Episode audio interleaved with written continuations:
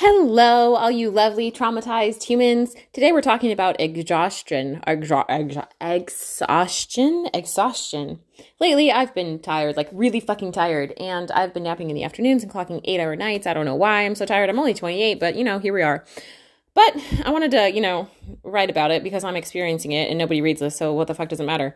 Holly Phillips is a medical doctor and author of The Exhaustion Breakthrough, and she writes that fatigue is not necessarily one of the main signs of sleep deprivation. So getting used to it doesn't mean that it's all the sleep you need. It means that you forgot what it's like to have a good sleep. I read that and I was like, shit, you might not know how tired you are because you're always tired. Similarly, you might not know how unhealthy you are because you've always felt the way you currently feel, or you might not know how unhappy you are because you're always kind of just been like, okay.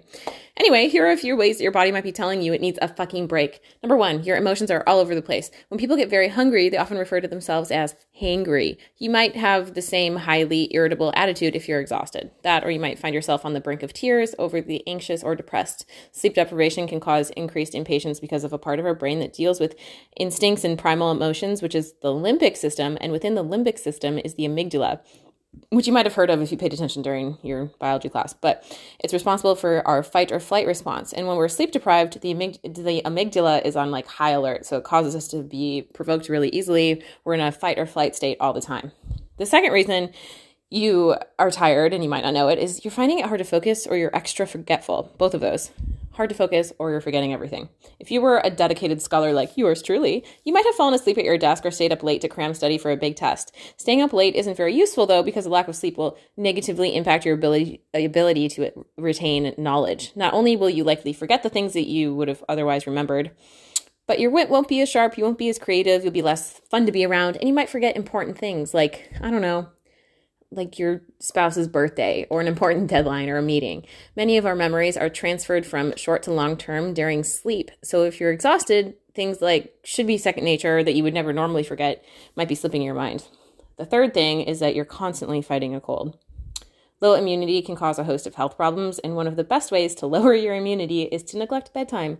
A weakened immune system will make it harder for your body to fight infections or illnesses. If you've been getting sick often and it's not COVID, you could just be exhausted. Common infections like yeast infections can become recurring issues if your immune system is compromised as well. I started using these things called Vivo strips. Look them up. They're kind of cool. You pee on them. You give it a minute and a half to, sit by itself doing stuff. And then you can see a host of things like your immunity. It shows you that. It shows your risks for UTI. It shows you a bunch of stuff. Check it out. Vivo. V-I-V-O-O. I'm not sponsored. I'm just saying. Number four, you are either indecisive or impulsive. Our brains don't work well when we're tired, so you'll find it hard to focus, but other less obvious signs of sleep deprivation are an inability to make simple decisions or reckless impulsivity. Sleep deprivation can affect speed and higher level cognitive processing, so managing your time and efficiency could become a lot harder. Conversely, if you find yourself making irrational or impulsive decisions when it's out of character for you to do so, you could simply be exhausted. Exhaustion lowers our inhibitions, so you might be doing things like speeding through traffic or making hasty decisions at work, things that you probably wouldn't normally do, and that would probably make you more tired. If you get a ticket, you get pulled over, you're later to your thing. Anyway, number five, you might be very hungry or you might lose your appetite altogether. I've had this experience where I miss some sleep and then I'm I just want sugar, I need something to stimulate me.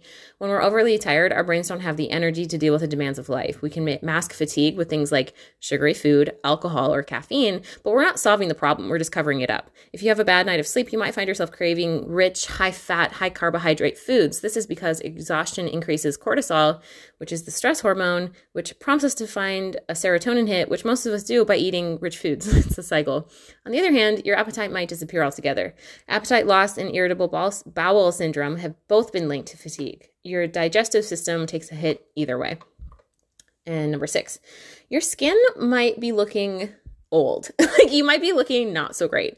A 2013 study conducted at the University Hospital of Cleveland, found a correlation between sleep deprivation and skin aging. Yeah, wrinkles, dark spots, all of that. Your skin might also be extra dry or pale, and you might notice you look older.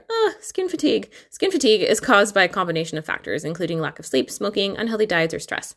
When under stress, your adrenal glands release cortisol, which affects blood flow and damages the collagen in the skin. People with very stressful lives thereby age quicker than those who manage their stress well. If you look tired, you probably are. Cortisol is like the underlying bad thing. If you're experiencing any of these symptoms, the best thing you can do is rest. If you're an athlete like me, maybe schedule a few rest days. If you're unduly stressed, try to take a step back from whatever is stressing you out and try to sleep. Sleep is one of our most important bodily functions. It's linked to positive health outcomes like lower body weight, better athletic performance, better cognitive function, and better relationships. I think we've all experienced all of this. So if you're having trouble sleeping, you might want to see your doctor. You can try some of my favorite things is like melatonin. I try to take 2 milligrams or 3. 5 is a lot. It makes me feel hungover in the morning, but 2 to 3 milligrams of melatonin. Or I use a white noise machine. Also helps you fall asleep because sometimes people are fucking loud and inconsiderate. I also like a blackout eye mask. I'm kind of a sleep snob, which helps with unwanted light.